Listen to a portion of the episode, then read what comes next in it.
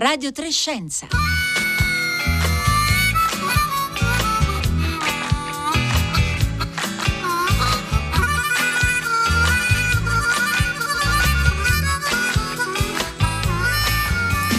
Buongiorno da Marco Motta, bentornati all'ascolto di Radio Trescenza in questo lunedì primo novembre. Sono giorni e settimane in cui ricorre spesso il termine transizione, transizione ecologica ed energetica, che è al centro naturalmente eh, della COP26, la conferenza delle parti delle Nazioni Unite iniziata ieri a Glasgow, di cui poi naturalmente torneremo a parlare nei prossimi giorni. Ma in questa fase di ripartenza post pandemia del nostro paese si parla spesso anche di transizione eh, digitale e oggi in qualche modo torneremo alle origini, agli inizi della transizione digitale.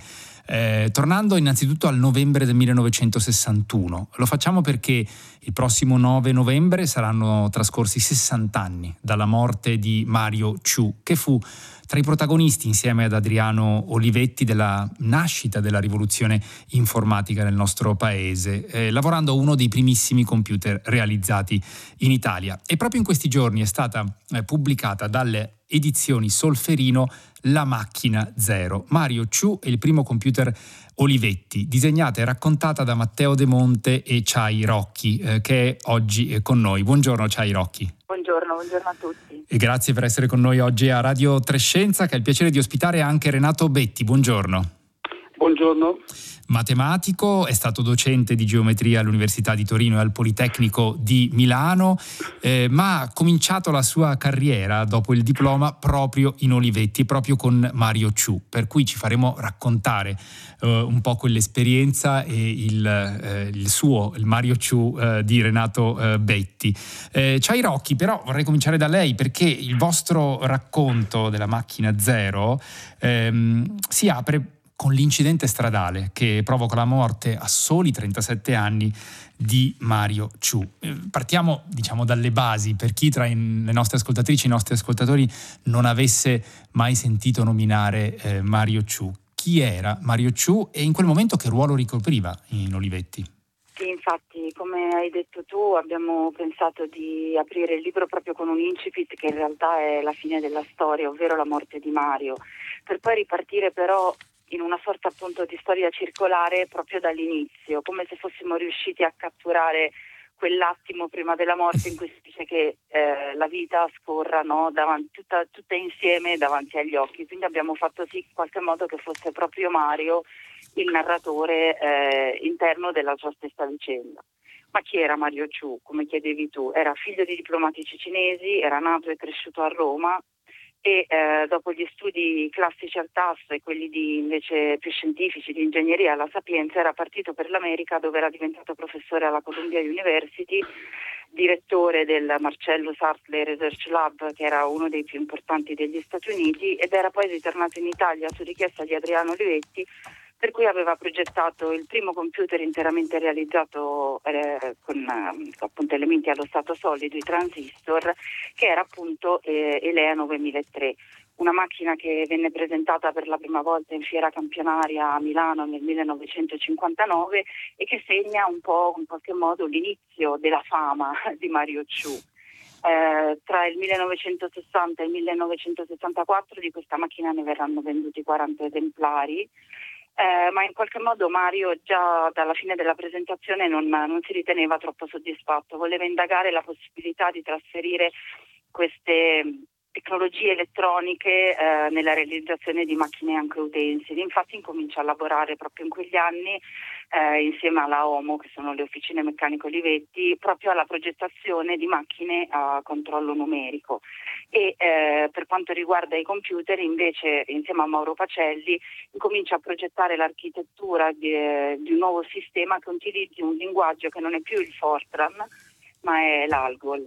E proprio quel giorno, mentre è sulla strada Milano-Ivrea, dove appunto troverà la morte, si sta recando dal Consiglio di amministrazione eh, di Olivetti appunto a, pre- a presentare questa, questa, nuova proposta. Ecco, ehm, Chai Rocchi ci ha fatto un quadro che racconta una situazione di, di grande fermento alla Olivetti e in, proprio in quegli anni, tra la fine degli anni 50 e l'inizio degli anni 60, non soltanto in Olivetti, anche in altri ambienti, ma in particolare in Olivetti, eh, un un, puntare sulla, sull'innovazione, cogliere eh, l'attimo della nascita, diciamo, della eh, rivoluzione informatica e porsi davvero all'avanguardia. Uh, l'avevamo avevamo iniziato a raccontare questa avventura già un paio d'anni fa, proprio con eh, Chai Rocchi e Matteo eh, De Monte, eh, che nella graphic novel precedente che si concentrava proprio sulla nascita di questo eh, primo computer Olivetti, anche con la voce di Franco Filippazzi, che fu uno dei protagonisti appunto di, di, quelle, di quelle, ricerche.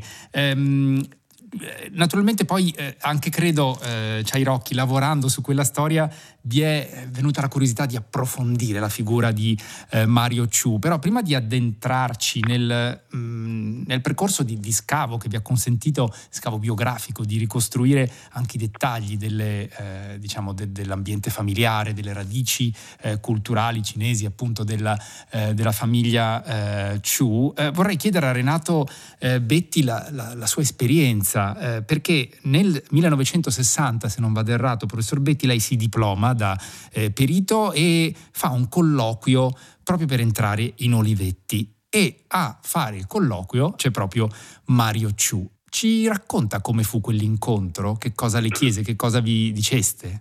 Eh, sì, certo. Era, se ben ricordo, il luglio del 1960, io mi ero appena diplomato perito industriale e fra le occasioni che c'erano allora, allora c'erano diverse occasioni, eh, ci fu un colloquio con Olivetti nella sede di Via Clerici. Mario Ciu faceva interviste a tutti, a tutto il personale eh, che doveva assumere, che assumeva. Immagino si scherzava che lo facesse anche agli amministrativi, insomma. E quindi mi introdusse un bel giorno, con grande sorpresa trovo uh, un cinese, non c'erano molti cinesi allora in giro per l'Italia, che parlava un italiano perfetto, molto, molto articolato, molto bello, molto buono e che mi mette completamente a mio agio in un, uh, in un locale in penombra. Immagino che fosse luglio, ma non ricordo del, del fastidio, del caldo, insomma. un colloquio lungo direi adesso, che però non è stato pesante affatto, e mi fa alcune domande eh, al quale evidentemente ho risposto bene.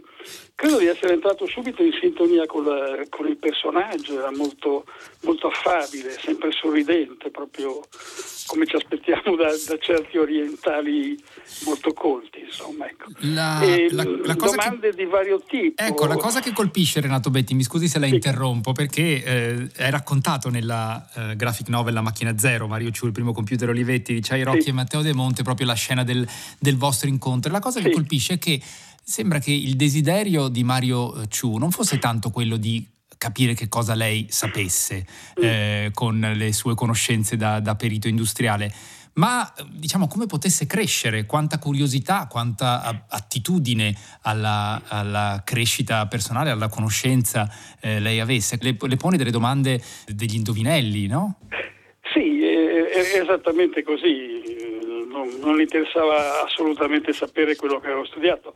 Tra l'altro poi come colleghi avrò meccan- diplomati di, di, meccanica, in radiotecnica, in elettrotecnica, vari argomenti e ciascuno aveva la propria esperienza. A me eh, cercava di spiegare delle cose che io non conoscevo e poi subito dopo mi chiedeva di fare qualche esempio, di vedere se avevo capito.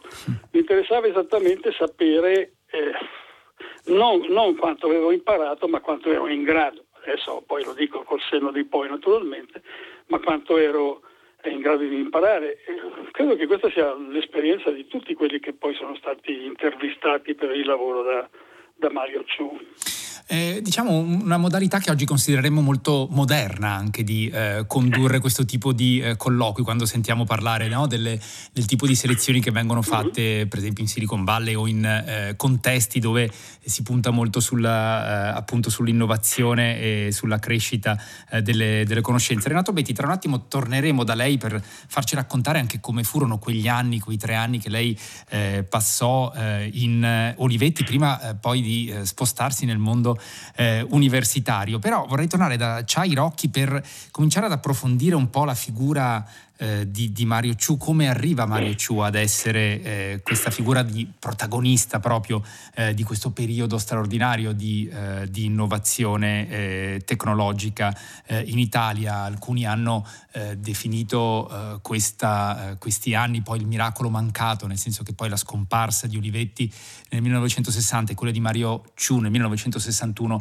diede un, un colpo di grazia alle possibilità di, di sviluppo, di crescita di, per l'Italia di essere all'avanguardia con Olivetti, ma anche con altre realtà eh, nella innovazione, eh, diciamo, eh, tecnologica e industriale. Però, Ciai Rocchi, torniamo prima a, appunto al lavoro di, di, scavo che avete fatto lei e Matteo De Monte eh, per eh, ricostruire la biografia di Mario Ciù, il contesto familiare, culturale in cui eh, cresce. Ci fa un, un, ritratto, ci dà qualche elemento per capire appunto eh, chi erano i genitori quando lui torna in Cina da bambino insieme eh, eh, ai genitori per eh, conoscere meglio il contesto di origine dei suoi genitori. Anzi ti ringrazio tantissimo per questa domanda perché eh, di solito eh, il web è pieno di informazioni su Mario Ciu e sono stati scritti anche diciamo parecchi libri, però tutti tendono sempre a trattare la sua figura negli ultimi sei anni di vita o relativamente alla sua morte, come se tutto il resto della sua vita non avesse significato eh, o non, non, non, lo avesse influenzato, non, non avesse determinato eh, quello che poi lui è diventato. Per cui eh, in qualche modo noi siamo partiti dalla storia del padre di Mario Ciu. Come tu saprai bene, Matteo De Monte è, uno dei primi cinesi arrivati a Milano negli anni 30 quindi su tutti i documenti ufficiali, soprattutto quelli relativi a, a, dopo, a dopo, la seconda guerra mondiale, sempre la firma di questo Cho In, segretario Cho In, andando a indagare chi fosse questo uomo che lavorava all'ambasciata della Repubblica di Cina a Roma, abbiamo scoperto che la sua storia era molto più ricca e arrivava a comprendere appunto la storia di Mario Ciu.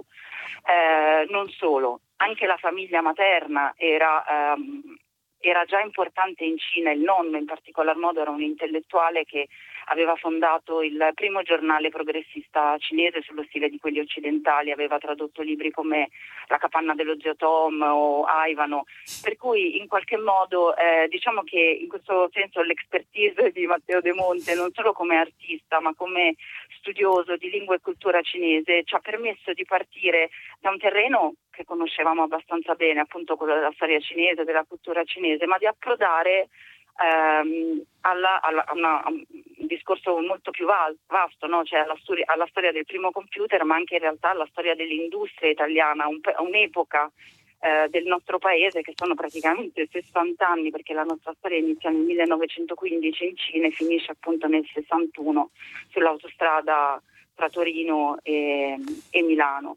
E, e, quindi abbiamo indagato come? Abbiamo indagato come è il nostro solito stile, facendo una ricerca sul campo, cercando testimonianze dirette, abbiamo contattato la moglie di Mario Ciu, le figlie, i nipoti e poi eh, tutti coloro che siamo riusciti ovviamente a contattare che avevano lavorato e condiviso con lui quel, quell'esperienza straordinaria, in particolar modo quella di Barbaricina, di cui Renato Betti è una testimonianza diretta. Ecco.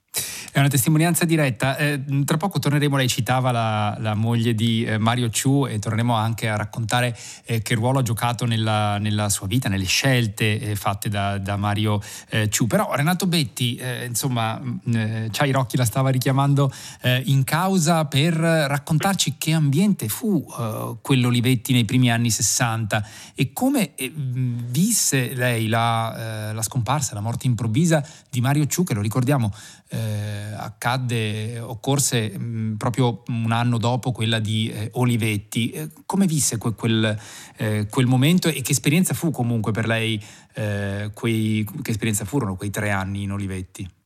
Sì, eh, sì dunque, come, come dicevamo prima, Ciu, ma probabilmente anche Olivetti prima, puntavano molto sui giovani, ci davano molta fiducia, eh, l'ambiente era molto bello, ci affidavano in piena autonomia dei lavori.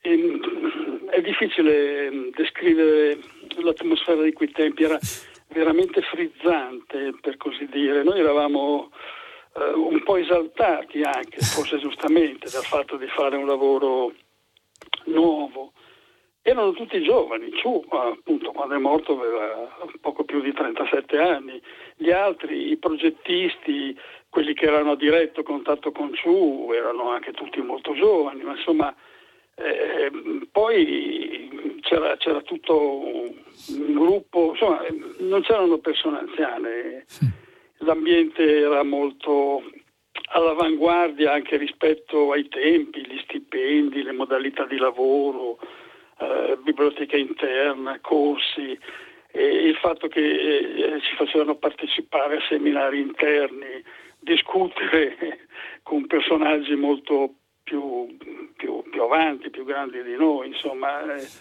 e questo dava tutto una cosa eccezionale. L'arrivo poi della notizia della scomparsa di Ciu, dell'incidente, eh, io penso che ci siamo sentiti tutti come degli orfani, eh, nel vero senso letterale della parola, senza una guida, senza un capo, senza un riferimento.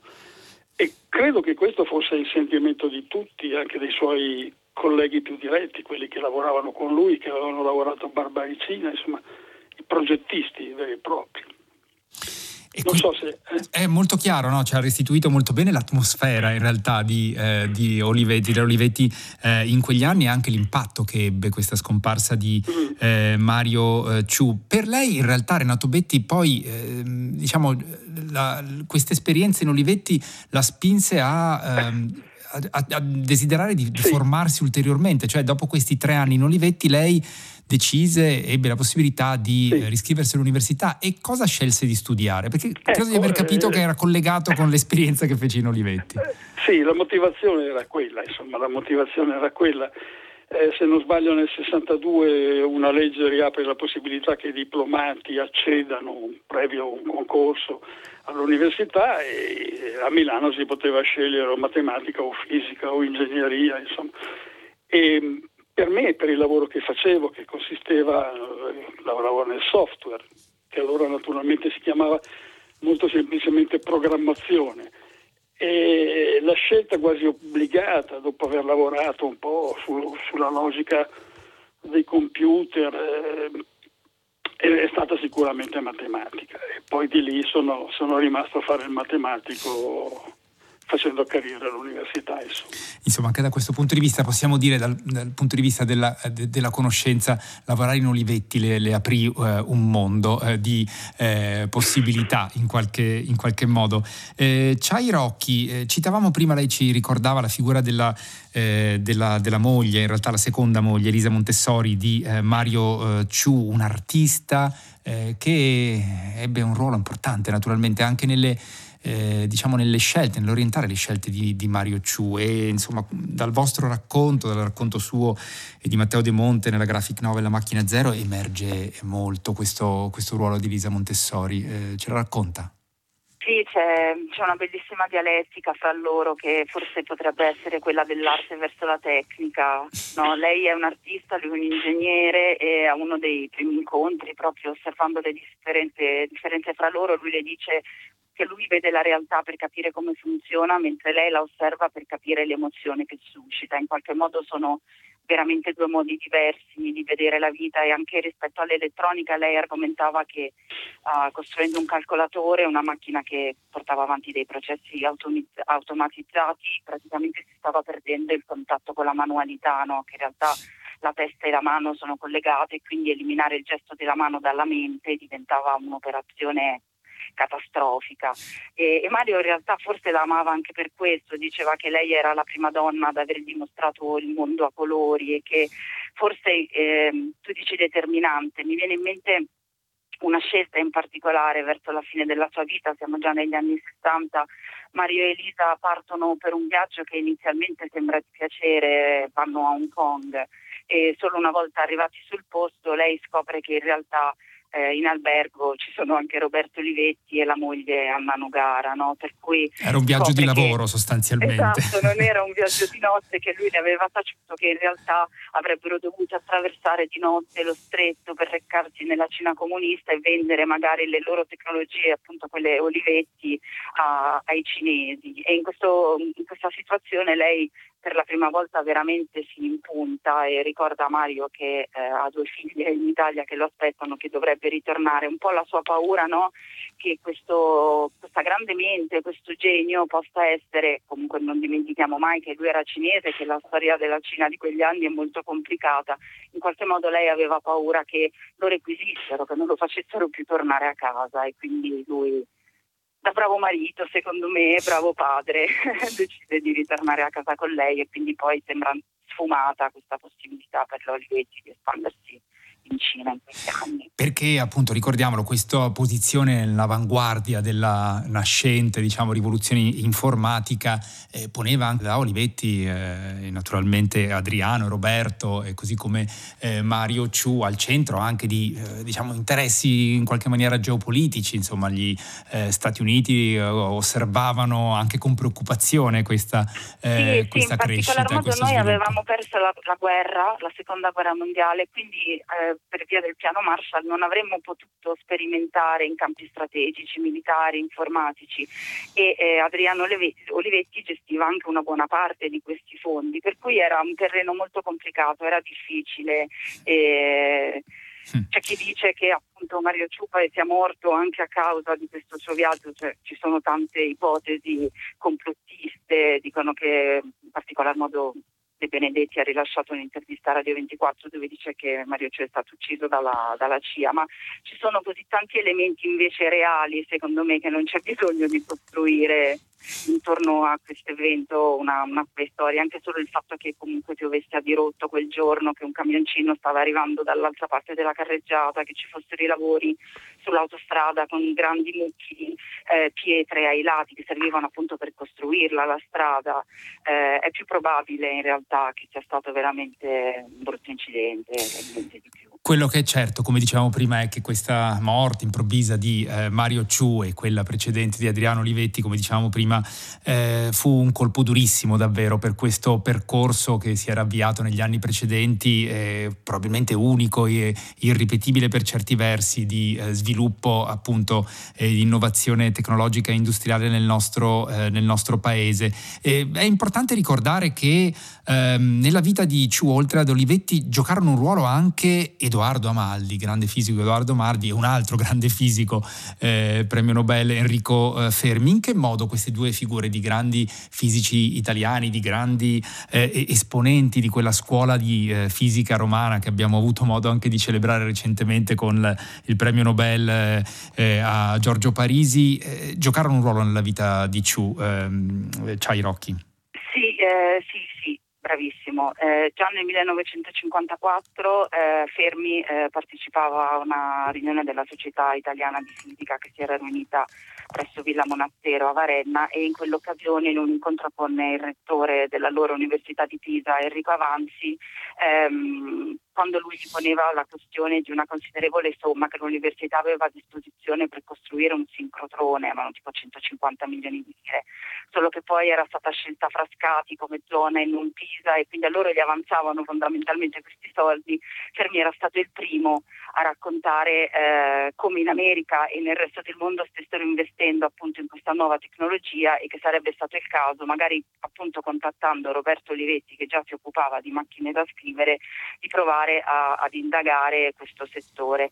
Ma diciamo che forse anche in un secondo momento Um, praticamente quando Mario uh, è in America e sta uh, insegnando alla Columbia University entra in contatto con John, John, John Ralph Ragazzini che è un ingegnere specializzato in simulatori elettrici e che eh, aveva collaborato al progetto Manhattan e eh, nel 1952, sempre su suggerimento di Fermi, infatti, che era stato de- de- de- direttore del Dipartimento prima di Ragazzini, eh, Ragazzini stesso convoca Mario Ciu per un incontro e poi gli propone appunto di, di diventare lui direttore del Marcellus Art Lab, quello di cui avevamo parlato prima. Per cui più volte diciamo che Fermi muove i fili da lontano nella vita di Mario.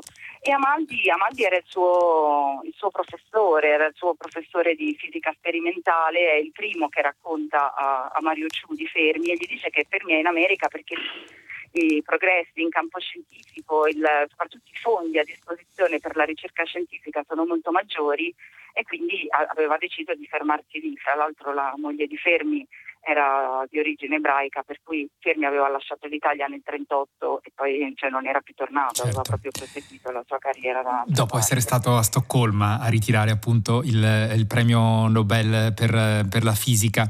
Eh, Renato esatto. Betti, le vorrei chiedere eh, una, una sua opinione diciamo su, sulla base dell'esperienza che lei fece in, eh, in, Olivetti in quegli anni, che fu così importante anche per le sue scelte eh, di vita, eh, rispetto al periodo che stiamo vivendo oggi. Perché insomma noi tendiamo a, a guardare a quegli anni, lo dicevamo prima, come gli anni di un uh, miracolo mancato in qualche modo, quel, uh, quell'inizio di uh, rivoluzione appunto tecnologica, digitale, dell'alba dell'era informatica in cui l'Italia avrebbe giocato, avrebbe potuto giocare probabilmente un ruolo di, primo, di maggior primo piano negli anni a venire, che invece un po' svanì anche per queste due morti, sim- scomparse simboliche di Adriano Olivetti e Mario Ciu. Oggi che tanto si parla appunto di ripartenza post-pandemica, eh, i fondi naturalmente che arrivano da, dall'Europa eh, per il piano di, ehm, eh, di ripartenza. Ehm, abbiamo qualche lezione da trarre da, dallo spirito che animò quella, quell'impresa eh, di Olivetti cui lei, di cui lei fece parte, che ci possono dare delle indicazioni sulla strada da seguire? sì, sì. Sì, abbiamo molte, molte cose da imparare e i, i tempi naturalmente erano molto diversi. E io quando ho ricordato che nel luglio 60 feci colloquio con, con Olivetti, ricordo anche che lo feci con almeno altre quattro o cinque società che mi avevano cercato, cioè c'era un'apertura, una possibilità che ora non si presentano. Poi ho avuto la fortuna di scegliere, di, di, avere l'offerta di Olivetti, coglierla, è stato un periodo eccezionale per me, dico per me, ma anche per eh, gli amici che ancora ho di quel periodo, insomma, eh, sia dal punto di vista tecnico abbiamo imparato delle cose, ma anche non solo, non solo delle cose di tipo scientifico, ma anche l'ambiente umano era diverso. Questo io credo che sia l'insegnamento che soprattutto dobbiamo trarre, creare degli, degli ambienti nei quali eh, si cerca di valorizzare le persone, eh, di, di, di, capire che cosa possono davvero fare, di mh, mm, metterli addosso, costruirgli un ambiente nel quale possano svilupparsi. Insomma, là c'era questa possibilità. Io la ricordo con nostalgia ed affetto in questo senso e francamente non so eh, quanto la si possa ritrovare adesso in questi, in questi, giorni. Ha sottolineato un aspetto molto importante che riguarda proprio gli ambienti e le dinamiche eh, di lavoro che si crearono proprio eh, in Olivetti in, eh, in, quegli anni. Io ringrazio davvero Renato Betti per essere stato con noi, lo ricordo, matematico, è stato docente di geometria all'Università di Torino al Politecnico eh, di Milano e ha vissuto quegli anni tra il 60 e il 63 in Olivetti. Ringrazio anche Chai Rocchi, autrice, lo ricordo ricordiamo insieme a Matteo De Monte della graphic novel La macchina zero, Mario Ciu, il primo computer Olivetti uscito da poco per i tipi di Solferino. In una battuta, Chai Rocchi, voi presenterete questa graphic novel il prossimo 9 novembre. Sì, esatto, presso il Museo del Compasso d'Oro che trova in zona monumentale a Milano alle ore 18 ed è proprio il giorno in cui cade il sessantesimo anniversario della morte di Mario, una sorta di celebrazione pubblica con gli amici, i colleghi di allora, la famiglia, una sorta di festa per eh, appunto celebrare non solo l'uscita del libro ma anche questa importantissima figura Picco che mi verrebbe da dire a me che forse sono più vicina alla cultura cinese, il primo italo-cinese d'Italia perché comunque era era, era, era, italiano ed era cinese, parlava e si vestiva come un italiano, ma magari pensava, pensava in cinese e quello che ha fatto l'ha potuto fare proprio perché era riuscito a fare una sintesi di questi due mondi e, e sono, secondo me questo è il valore aggiunto. Questa, questa, sintesi emerge anche molto bene dal punto di vista grafico, lo scoprirete eh, nella macchina zero, Mario Ciu, il primo computer Olivetti. Grazie davvero allora anche a Ciai Rocchi e noi siamo Grazie. giunti alla fine di questa puntata di Radio Trescenze, ringrazio la parte tecnica Fabio eh, Melis, Radio Trescenze ve lo ricordo è un programma ideato da Rossella Panarese, con me eh, Marco Motta, vi salutano Francesca Boninconti e Roberta Fulci, adesso arriva il concerto del mattino buona giornata e buon ascolto con Radio 3.